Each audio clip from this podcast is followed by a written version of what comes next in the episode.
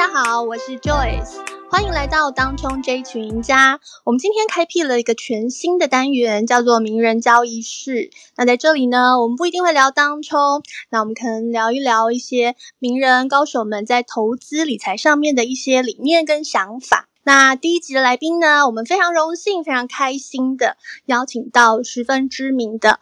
理财达人，他是早期的省钱客家哥，现在跟老婆非常甜蜜，经常晒恩爱、顾家爱家的侯昌明，昌明哥，昌明哥。嗨，Joyce，你好，大家好。非常感谢昌明哥愿意来我的 Podcast。不要这么说，对，我们认识那么久了，对，我都不晓得你在这方面原来那么擅长，早知道跟着你的脚步走，我们早就致富了。没有没有没有，太客气，还离很远。过去都是昌明哥在主持，今天我要访问昌明哥，压力很大哎。不会啦，我们就是随性聊天嘛。因为最重要，我觉得交流啦。然后呃，如果有在收听的朋友们，那最好啦。因为像我在演讲的时候，我永远都跟大家说一句话啊，嗯，所有的人他的心得跟经验都是很棒的，但是不见得适合每一个人。所以大家听完了之后，必须要自己去消化吸收，去无存菁，转化成自己的一套适合自己的理财方式，那你就会在那里赚到钱。对，要内化成自己的方式。对，对。那我们在新闻里面有看到，昌明哥以前嗯。赔了不少钱，又被骗，是发生什么事？这个开宗明义就是先把坏的聊一聊就对了。对对对对，如何从困境中站起来，这个很励志啊。啊、uh,，OK，我跟你讲，因为我现在呃到五十二岁，我回头再看哦，其实，在不同的年纪、不同的心境跟不同的做法，其实你会遇到不同的过程跟结果。那你所说最不好的阶段呢，都是在我三十上三十岁上下，然后一直到三十五岁。那这不是说三十五岁过后之后你就完全不会遇到跌倒的事情。我其实，在四十岁的时候，我还是会持续有跌倒的状况。那最坏的状况呢，就是在呃，像我以前呢，二十几岁我就很努力在打拼工作嘛。但是工作到了这个，因为以前理财的部分只知道一直冲冲冲哈。那一直到了三十出头岁，其实那个时候呢，我的第一桶金已经累积到一千万了。但是呢，我在一次的九二一赈灾的任务里面，我认识了一个志同道合、一起热衷公益的朋友。嗯，到后来我才发现，原来他是借由这样的机会接近很多有这个呃公益心的的人，因为大家就比较没有防备。那在过程，我当然就没有办法赘述，因为这一讲完，你可能这一集其他都不用聊。可是他就是滥用别人的爱心，对不对？对，然后让你没防备嘛。那最后呢，就利用我跟他在平时聊天聊到说啊，我很希望我结婚的时候是呃没有负债的，我希望我多存一些钱，我更希望在呃迎娶我老婆的那一天，我不是用租的礼车，我是用自己赚钱买的。宾士啊，这种进口车做代表这样子啊、哦，那这是我的理想跟目标。那他就善用这一些，因此呢，一步一步的让我掉下去，然后把我的第一桶金千万骗光光，骗光光哦。所以我在结婚的时候，最后我的礼车还是用租的。然后，然后身无分文，身无分文呢？所以在呃结婚初期的时候，其实我为什么呃到目前为止我我会对我老婆是依旧这么爱她？因为在那一段日子，其实让她很辛苦啊、呃。那我们就很努力的去节俭、去赚钱、去理财，慢慢的滚上来。这样。那那个时候等于被骗了你第一桶金，然后它是你的一个梦想。放在那边，然后想说你要用这一桶金，然后创造更多的财富。那结果被骗掉之后，那个时候你是用什么样的心态去转换？嗯、然后，因为很多人就自暴自弃就，就就下去了耶。就刚开始就快忧郁症啊，因为您知道，我在二十八岁的时候，我我就已经胃溃疡了。为什么会年少得老人病？压力太大。因为我在工作，我是我是拼命三郎。礼拜一到礼拜天都在工作，从早工作到晚，然后一台车自己开着吐鬼呆玩，你知道，我就这样子在在努力主持活动、主持节目，然后赚钱、上通告，我什么都干，然后呃，三餐不正常。好啦，那当那个时候突然所有的积蓄，而且是一点一滴的存起来的。对、呃，如果你们大家看以前我有很多的报道啊，去 Google 人说啊，侯昌明真的是太太夸张了啦，什么牙线棒还要共用啊，然后饮料舍不得请人家喝。我跟你讲，在以前的过程，那都是真的，因为我没有钱，我真的很穷，所以我在没钱的时候，我我很我不喜欢打肿脸充胖子，所以我就做我自己应该做的事情。那个被骗了之后，大概有半年的时间哦，我真的快忧郁掉了。那呃，后来是一个契机，我认识一间公庙的师傅。这个师傅其实当人在彷徨无助的时候，你总喜欢求神问卜嘛。那我就找那个师傅聊聊天，其实他也没办法解决的问题。我只是想知道说我站得起来吗？我只是想要去聊这个事情。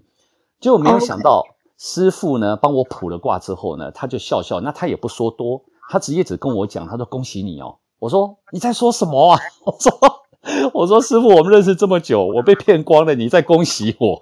我说我都我都不晓得该怎么办了。他说依照你的个性哦，你迟早要被骗。你现在没有被骗哦，你五十岁也会被骗，到时候被骗更多，不止不要说更多，到时候代价更惨，因为我有家庭有小孩，对，那你现在被骗了哦，你未来就不会被骗了，已经有经验了，是，但他讲的并不是宿命论，他讲的是心态论，因为我在那个以前我是人家只要跟我借钱，只要开口什么，我是不好意思说不，然后呢，当你钱借出去，很奇怪，讨钱的人。比欠你钱的人还不好意思讨钱，你看这这人之常情是很讨厌。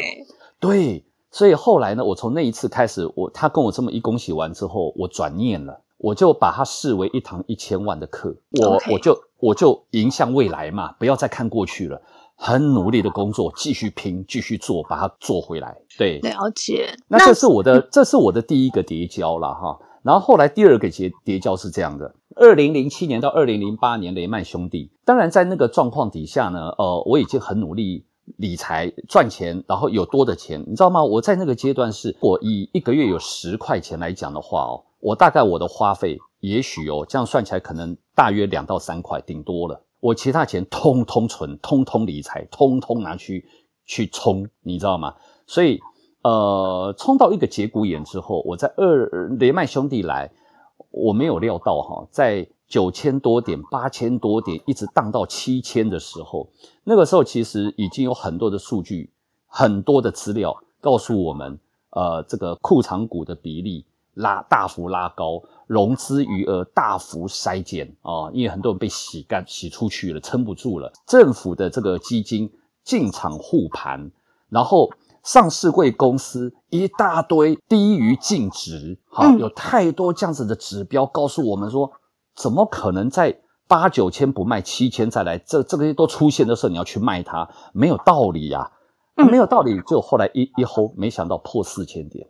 好，这一次呢，对我来讲又是另外一次心理上的大重创，因为呢，呃，我没有卖嘛，当然我手上是一些还不错公司的股票哦。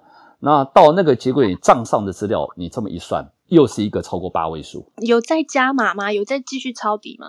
没钱哦，全部都在里面了，都在里面，没钱。所以我刚刚就说，我从以前就是有钱就投资，有钱就去转，就是就就去冲。嗯、好，啊，那手上没有多余的现金去加码了，那怎么办？那我那时候当然就只能检视一下身上的股票的加速，然后呢？呃，看一下有其他哪几家公司是直优，但是超跌到太离谱，比我手上的还要离谱，嗯、我就去转换。那去转换之后也还好，我们心脏也挺得住了。因然后在大概过了一年之后呢，这些公司都大幅回来到发生雷曼兄弟之前的水位。OK，哦哦哦，但在心理上的三温暖哦，在那那段时间里面，当然又是另外一堂课。这样子也要几个月，因为你要把就是赔钱的，然后转换成觉得有机会的，对，这样也是花了几个月的时间。哦、其实我动作很快，因为他当跌破四千的时候，那时候我就在想说，好，呃，身边有些人都已经在讲哦，其实破五千以下就开始有人在在传这句话说，哇，闭着眼睛射飞镖，买中哪一家未来一定赚，你知道吗？因为已经跌到一个程度了，嗯、那时候已经不论你是好公司坏公司。反正通通拖累你，全部下跌，嗯，那很糟糕啊。那所以那个时候我很快的去做这个转换的动作，嗯，然后接下来就是闭着眼睛。所以那一堂课，包括之前，其实对我而言，我学到最大的一门课程是什么？就是耐心。耐心哦，耐心很重要，因为呃，像我刚说啊，我现在五十二回头再看每个阶段的问题哦。二十几岁到三十三十岁左右，甚至到快三十五岁，其实这段时间大家的耐心都不好，因为你年轻气盛，所以你在投资理财，不管所有的朋友投资的是任何的工具都好哈，很多人是熬不住的，嗯，他没有办法有定性，嗯啊，因此就是追高杀低啦，很多时候很多情况就跑出来了。好，那到了三十过后，到三十五，甚至到四十。这个期间你会稍微稳一点点，可是有的人就稳不下来，为什么？因为他缺乏了自我反省的心情。嗯，也就是说，我犯了错，那我下一次我应该用什么心情来面对它？如果你没有好好去思考这类这些事情，你会永远在犯一样的错。嗯，然后呢，在在做法上面，你当然也会有点修正，因为你变得稳定了，所以你不喜欢去做短线。当然，像你，你很多的当冲的高手哦，那个就是超短线，好，那些超短线 那要很有功力哦，你知道吗？那很有功力，而且他那个是，当然我不晓得他盯盘要盯成什么样子，我不知道时间要多长，我不知道。但我看过有当冲高手，可能是开盘前看一下，五分钟决定当天生死了，就这样。嗯，啊，也也有高手是可以这么做，但是我做不到。嗯，所以我说，你一定要去找到适合自己的方式。那因为我做不到短线，我就是价值型投资，嗯，所以我的投资是放长线。举个例子来说，曾经呢，呃，在我我讲以前的历史好了，曾经地保的建设公司叫宏盛，嗯，它是一家上市公司，嗯，然后这家建设公司呢，当时因为它地保的案子开始在盖，开始在卖。那呃，很多人可能还没有去琢磨到这一块对于它的价值是什么。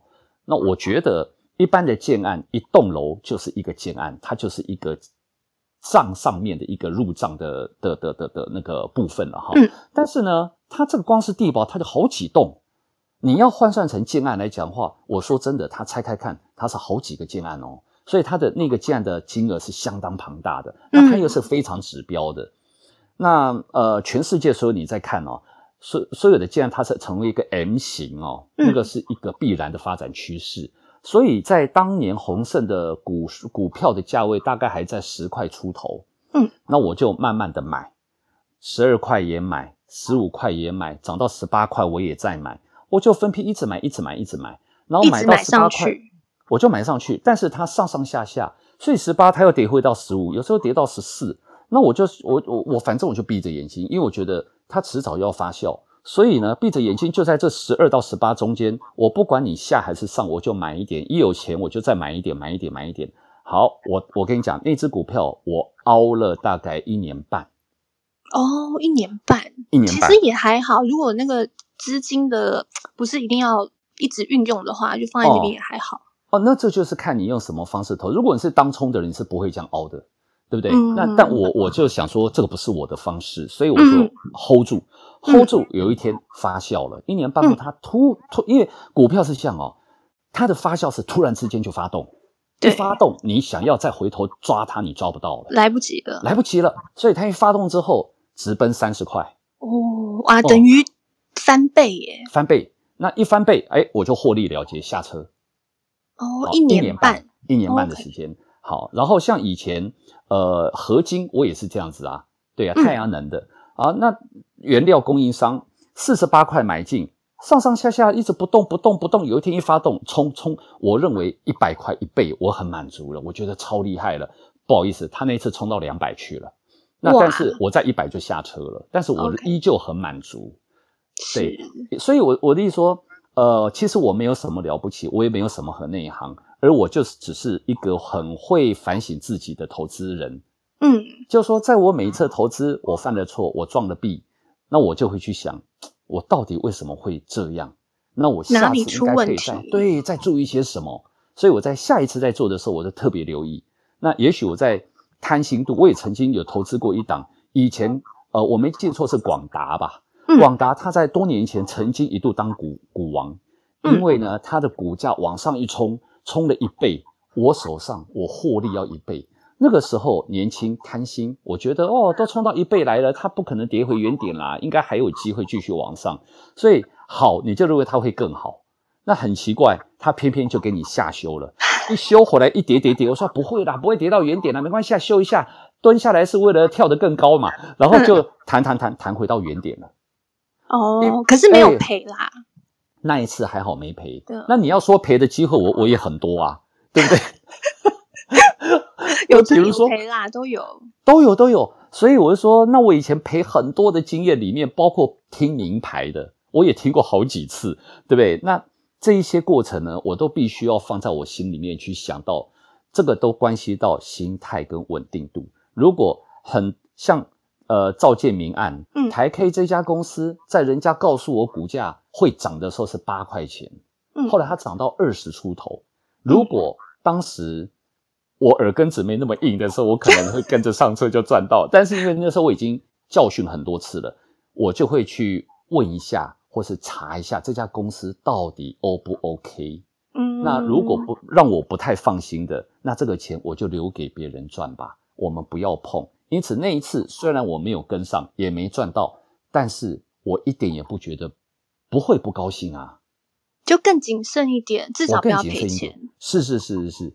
对，那尤其是呃岁月很快嘛，哦，那一直往上叠叠叠叠到呃四十岁，那四十岁之后呢，你就要开始又是另外一个心境了。所以四十岁之前，我刚刚讲的一个过程就是说，你必须要经由你正跟负的经验当中，你要抓出一套完全是自己的方式。四十岁之后，你的成功几率就会一直在往上拉升。如果你前面可以铺陈铺的还不错，当然我只是说这是我个人呃执行上的实际阶段。我被骗了一千万，我我在雷曼兄弟我跌了一大跤，我其他大大小小的一些跌倒的。那在我以前的个性呢，我就是有一块钱，我就是把一块钱丢到股市里面去，不断的做积极的理财。嗯，好，那但是从四十岁开始呢，我知道在过去有太多大大小小跌倒的经验，我知道未来如果我要嫁过一个退休的日子。还有钱可以拿，可以花，我势必不能用一样的方式去看待未来，所以稳健跟保守的一种积极布局，那个是必要的转换。那我就开始从四十岁开始资产配置是股市的部分，我就让里面原有的部位跟金钱让它去运作，但是我就不再增加新的了，就让它自己长大，让它自己长大。当然有时候也会缩小啊，因为上上下下嘛，可是就放着，先放着了。那放着的部分也不是说纯然就不追踪，不是的，你必须要去追踪这一些里面，它还是有一些区分。比如说啊，是纯粹是玩过瘾的，好少部分，哎，我喜欢求来求去那一种哦，少部分玩过瘾的，嗯、然后其他大部分我是拿来主要是高值利率股的，领股息股利的，对对对，那你就把它配置好在那个地方，好。嗯那但是当有的好公司它到了一个满足点，我还是可以转换股票啊，嗯、对不对？但是都以这个方向为主了。嗯、好，那第二个部位呢，我就转到基金。OK，基金。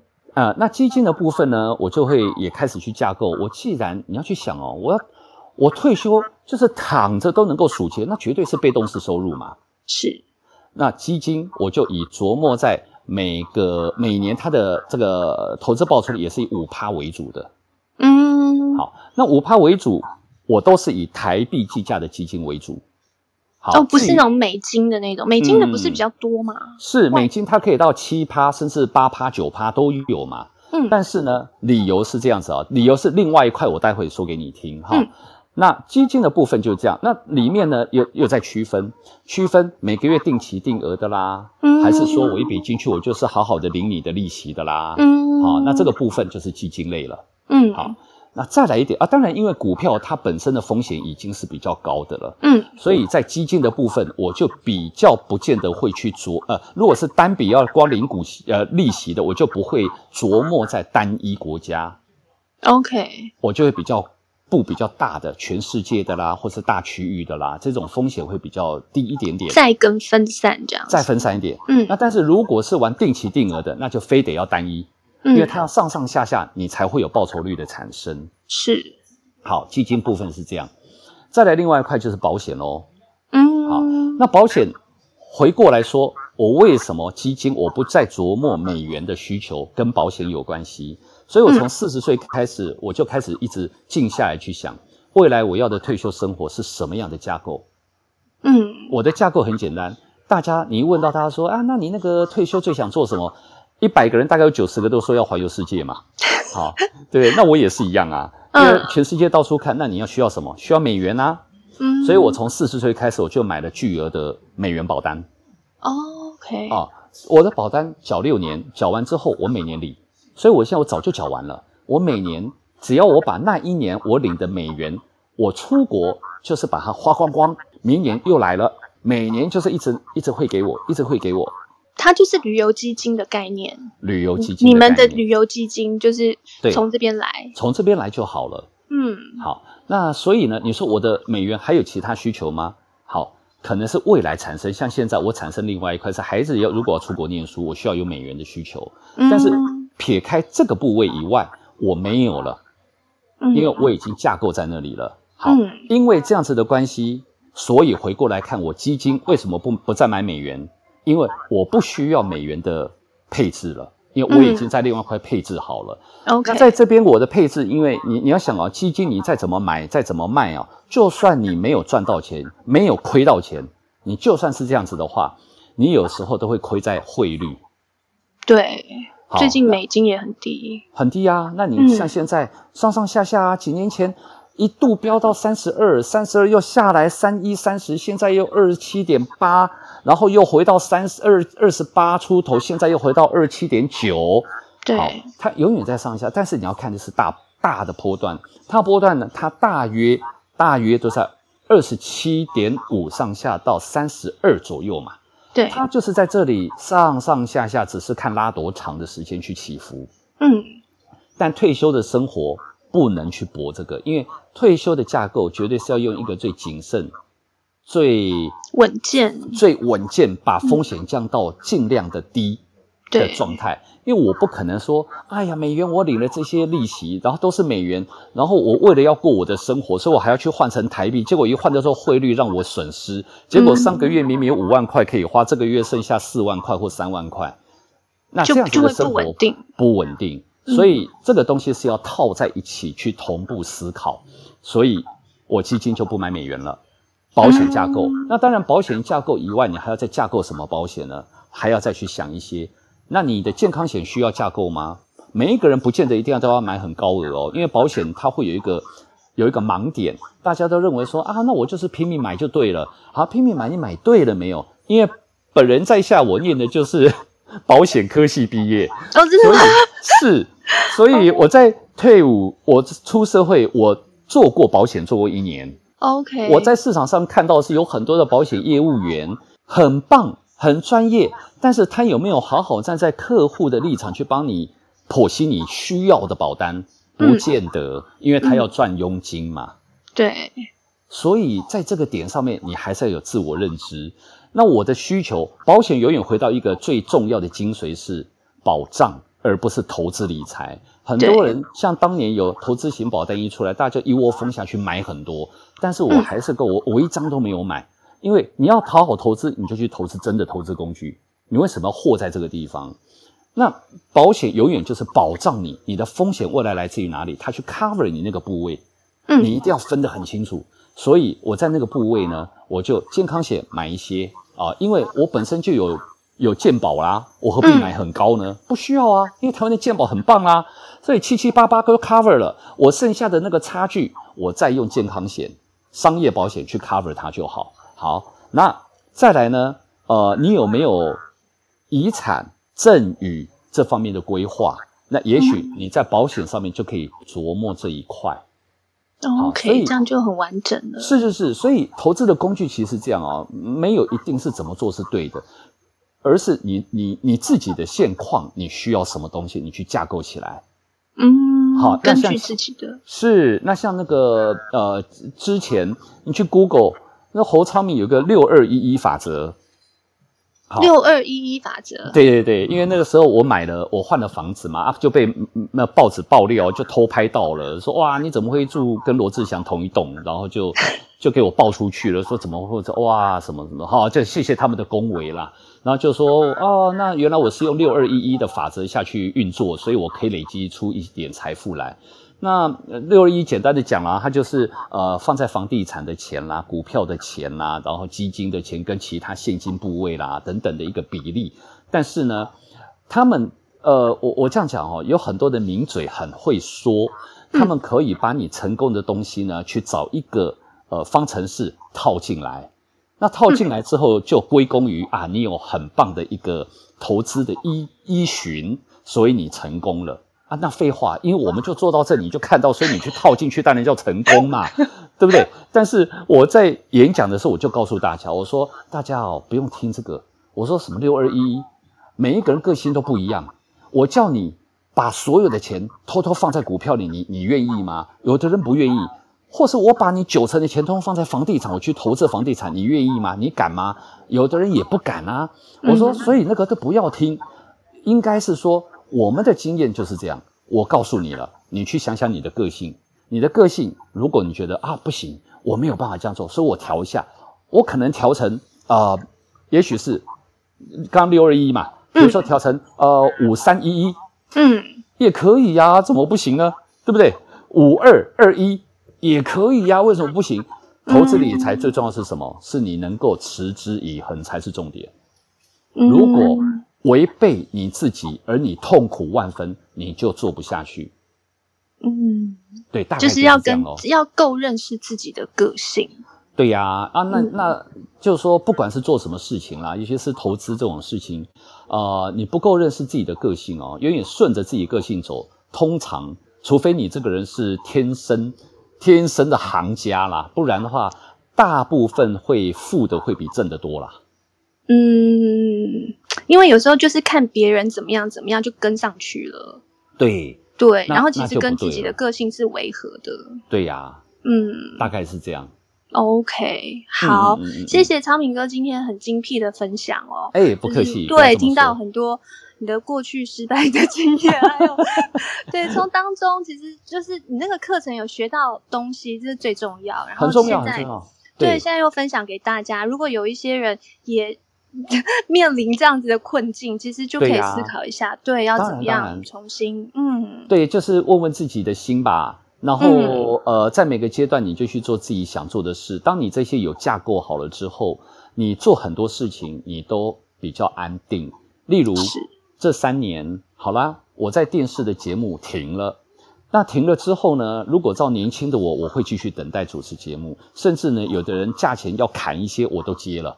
嗯，好，但是呢，这一次我就知道不对了，市场已经不是以前的市场。反正我已经主持二十几年了，没关系，那我们就放手吧，因为反正。反正放手，我去追寻我另外的梦，我去转我的弯。所以，我们开始家里做生意，我们就转不同的地方，然后依旧我们有空就去跟朋友吃吃喝喝，我们就去打打球。好，那生活依旧舒服啊。好，那我的、嗯、我的重点在哪里？重点在于每一个人的未来架构都有自己的梦，那那个梦你要能够实现它，不要永远只是梦。在这个之前，你的架构跟认知，你一定要做功课跟用心。那要用心，更要用力的去执行。有一天，你的梦就会成真。嗯，哦，你们现在也做了品牌嘛？有自创品牌。呃，我们现在就是一开始的时候，我们先做服饰的生意。我们现在还有啊，呃，是走韩国衣服的生意。然后呢？嗯呃，后来也有做派，不过派因为三级警戒，整个疫情哦，嗯、房东还要涨价。哦，那个派真的很好吃。是是是，那因为那个没办法找到供体时间的这个房东，所以呢，嗯、我们就把它收了。嗯、然后呃，当然我们现在还有做健康食品的生意啊，像胶原蛋白啦、益生饮啊，哦，像这些都是不同线路的东西。嗯、对呀、啊。嗯，OK，对，就自创品牌。啊、你们那个派还会再开吗？我认为不会了。哦，好可惜哦。哦对呀、啊，很好吃诶。对，真的很好吃，因为我们那那个派哦，它真的就是要手工去制制作那个派皮。嗯、一般外面你吃到的派，通通是塔皮。嗯，那个塔皮吃起来就是死板板的。嗯，好，那我们的派皮是千层派。嗯，它必须要经过丹麦机，是一种机器，你碾压手去揉捏，一层一层堆叠。冷冷藏，再拿出来，再碾压，再再去堆叠。好，它需要有作业的时间，才能完成出你吃到派皮那么酥脆的口感，而且是你冷冻过后，你回家自己的烤箱回温之后，酥度依旧好。对啊，也是好吃，也是好吃。那但是你知道吗？我们的师傅做到那个手哦，要去复健啊，然后腰啊，受伤。我跟你讲，那个职业伤害很大。嗯，对。那所以有些东西后来我们衡量到这没关系。那如果反正到了这里遇到这样的情况了，那大家股东聊一聊，那我们就欢喜收场。嗯，对呀，对呀，OK，就告一个段落了，就告一个段落，对呀，嗯，OK，哦，好，那今天就谢谢昌明哥跟我们的分享哦，不客气，精彩，那谢谢，也祝福未来昌明哥事事顺心。啊，大家都一样，也希望大家身体健康啊，然后该有的都拥有，一切顺利平安，嗯，好，谢谢，谢谢，谢谢，好，拜拜，拜拜。